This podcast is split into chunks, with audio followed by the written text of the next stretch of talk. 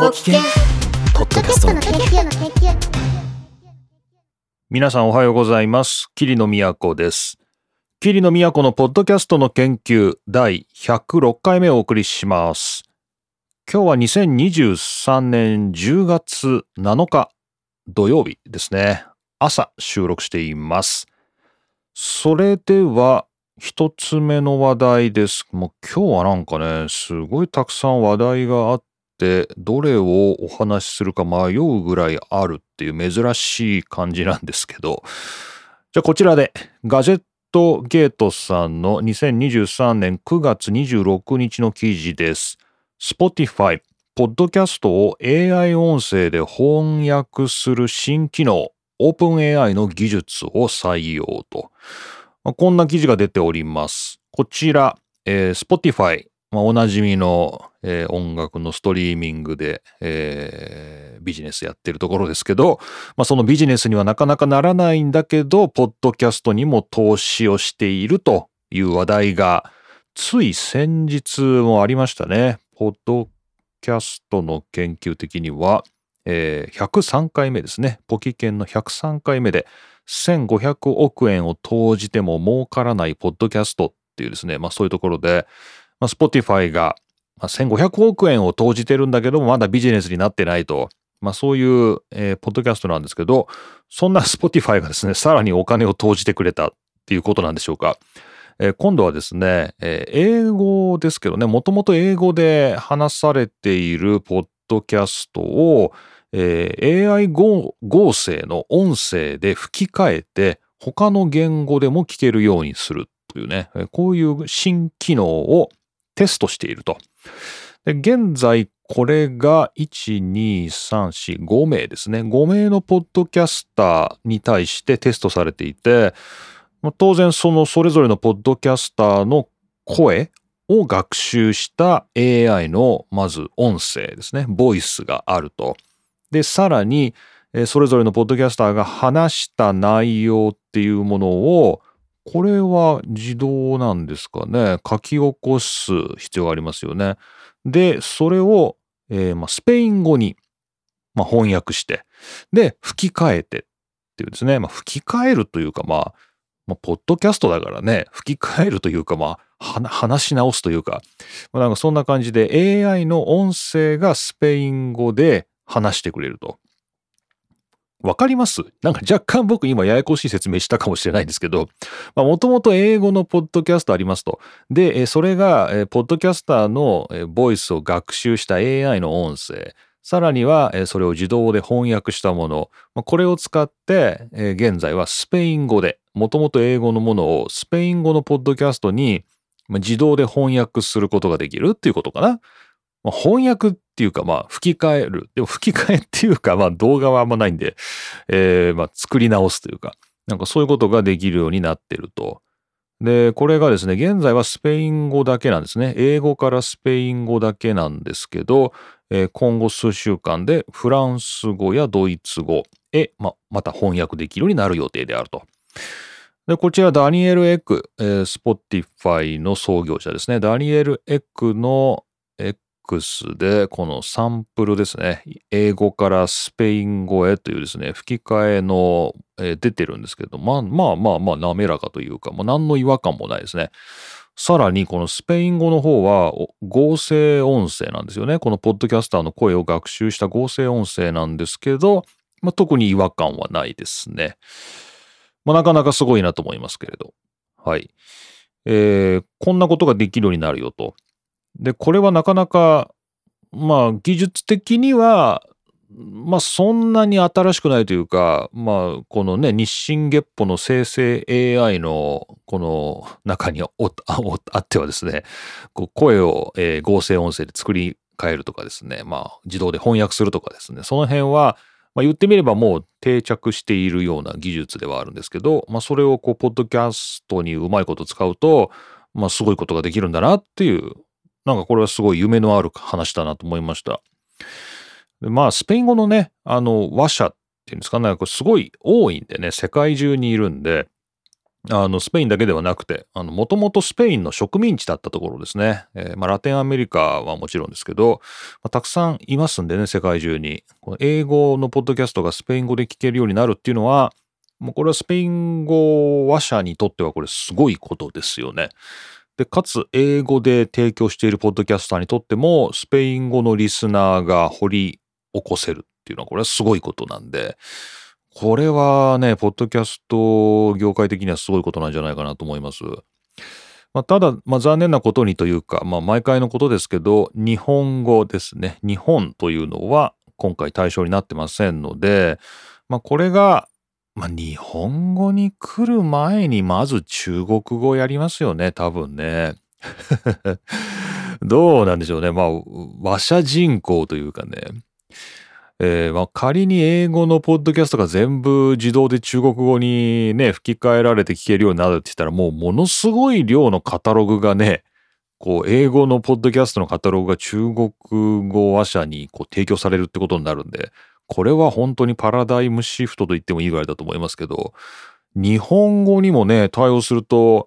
もうこれはすごいことになりそうですね。ただ、まあ、現在も5名のポッドキャスターの声だけが学習されて、こちら使われてますけど、まあ、例えば僕みたいなね、こういう、インディーズのポッドキャストの声ですね、これを学習してくれて、これを英語とかスペイン語とかですね、中国語とかに吹き替えてくれるというような未来はあんまり見えないですね。やっぱりこうセレブというか、まあ、メジャーな番組が吹き替えられていくのかなと。そう考えると、こう、ますますメジャーな番組と、こう、吹き替えてもらえる、AI で対応してもらえる番組と、そうではない番組っていう間の中に、もうこうなんか格差が広がるような感じもして、まあ、ポッドキャスト的にはすごくこれは興奮するテクノロジーなんですけど、まあ全体的に見るとこれ誰が得をするのかなというような、まあ、感じもしますね。はい。えー、こちらの、えー、ガジェットゲットの記事でも、えー、この発表時点では日本語に対応する予定があるかどうかは不明であると。まあ、ただもちろん対応すれば海外のポッドキャストも聞けるようになるだろうと。まあ、海外のポッドキャストが聞けるようになるかもっていうか、まあ、聞けるんですけどね。その、英語とかね、あの、他の言語で、あの、普通に聞けるんですけど、まあ、それが日本語で聞けるようになるかもしれないと、まあ、いうことですね。はい。ということで、まあ、海外のポッドキャストを聞いておられる方には、朗報なのかな？いや、まあでも今もうすでに海外のポッドキャストを聞いている方は、言語的に対応できてるわけだから、むしろ今海外のポッドキャスト聞いてないけど、ちょっと聞いてみたいなとか、そういう人にはこれ朗報というところですかね。まあでも、なんか対応してくれたら面白いなと思うので、もう僕はやっぱり僕の話したやつが自動でスペイン語とかロシア語になるのを聞いてみたいですね。はい。はい。というわけで、こちらガジェットゲートの2023年9月26日の記事です。Spotify、ポッドキャストを AI 音声で翻訳する新機能、OpenAI の技術を採用という記事をご紹介しました。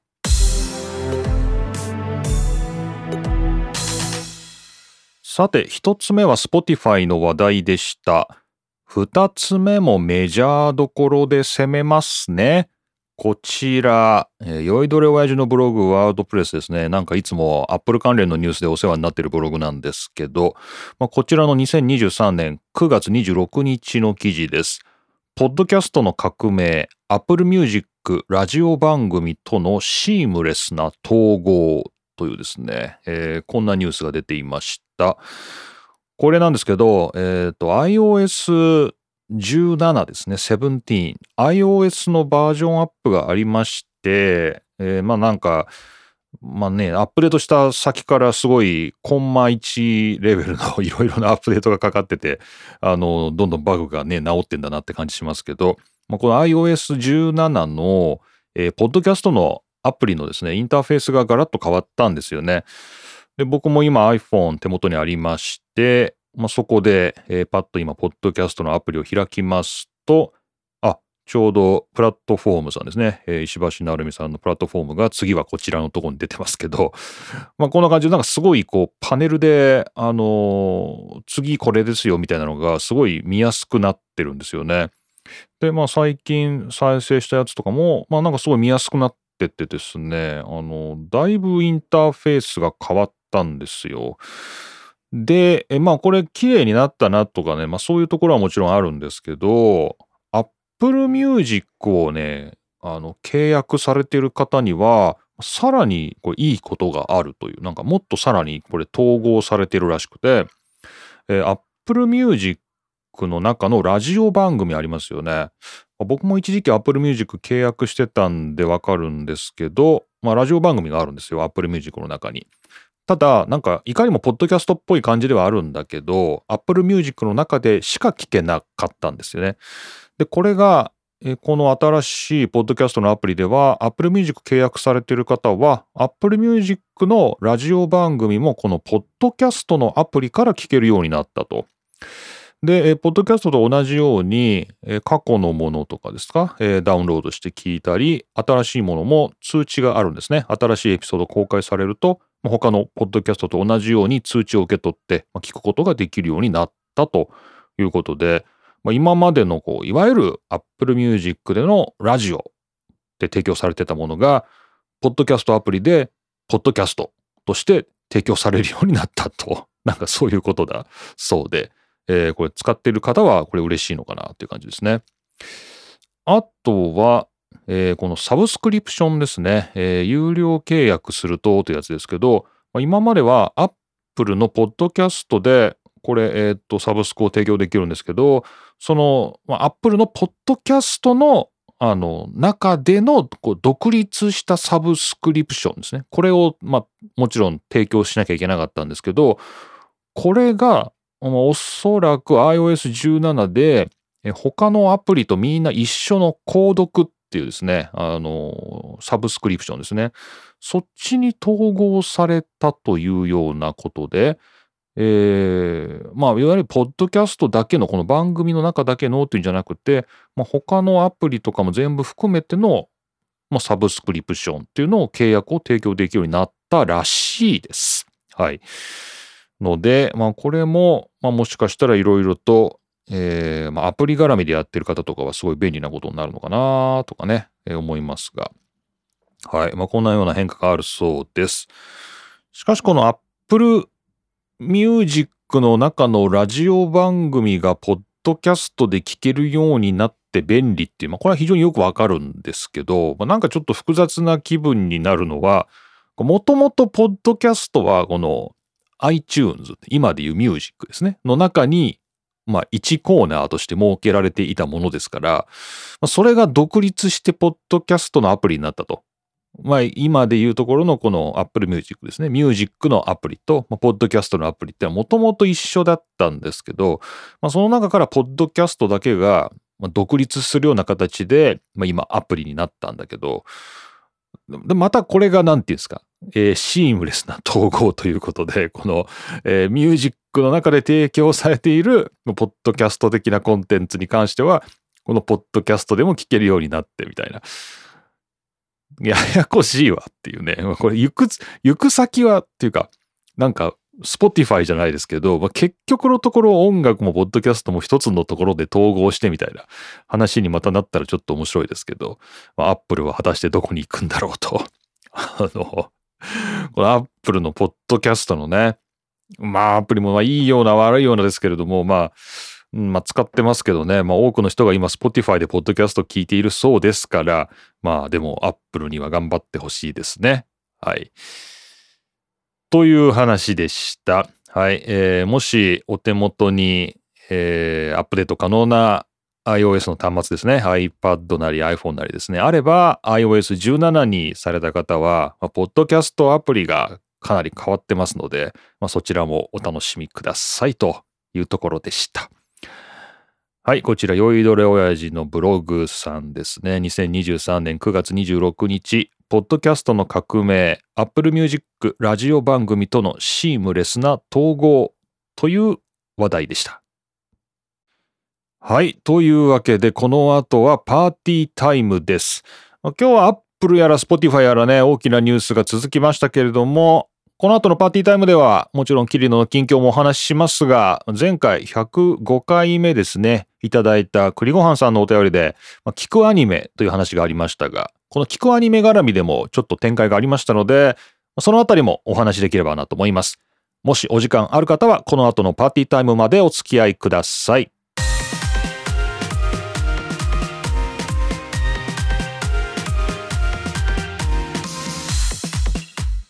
はい、パーティータイムです。前回のポキケン105回目で栗ごはんさんからいただいたお便り、え角川の聞くアニメ、えーこれ、あの、10年前に Apple Podcast でオーディオドラマ、黒柳は眠れないっていうですね、こんなものがありましたっていうね、そんなことをご紹介いただきまして、ありがとうございました。で、その後、じゃあちょっと聞いてみますねと言ったんで、聞きました。黒柳は眠れない。いや、なんかね、今でもあるんですよ。あの、アップルのポッドキャストの中で、黒柳は眠れないでね、あの、探すと、あの、ちゃんと出てくるんですけど、これね、あの、音のいいとこだと思うんですけど、こう古さを感じないですね。これが、あの、アニアニメとかね、なんかそういうのだと、なんか、あ、なんかちょっと絵柄がとかね、なんか感じるかもしれないんですけど、声の良さはありますね。こうあんまり古さを感じない。で、これは、えっ、と、趣味で、えーまあ、声優さんというか、まあ、そういう声のね、えー劇をやるということをやっている人が、まあ、アマチュアが自主制作されているというふうに栗ごはんさんご紹介いただきましたけど、まあ、別に僕が聞いてる限りでそんななんかアマチュアっぽさというか、まあ、そんなに感じない。まあ若干演出というか、その、あの、非常に、あの、いやらしい話ですけど、あの、SE っていうかですね、効果音っていうか、うん、なんか、うん、そう入れるんだ、みたいなですね、そういうのはありますけど、まあ、それも別に、あの、普通に聞いてれば全く、あの、気にならない感じです。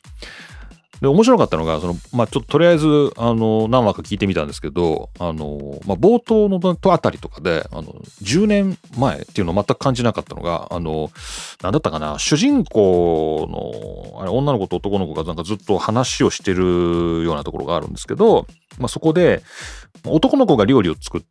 てあげてるっていう感じかな。な、なんだよね。そうで、あの、その女の子が料理が下手という設定になってるのかな。で、その男の子が、その、自分で料理をする理由っていうのを、その女の子に、なんか君がなんか料理をすると、なんかすごい、なんかものを連成してしまうから、みたいな。なんかそういう表現を使うんですけど、この連成するっていう表現は、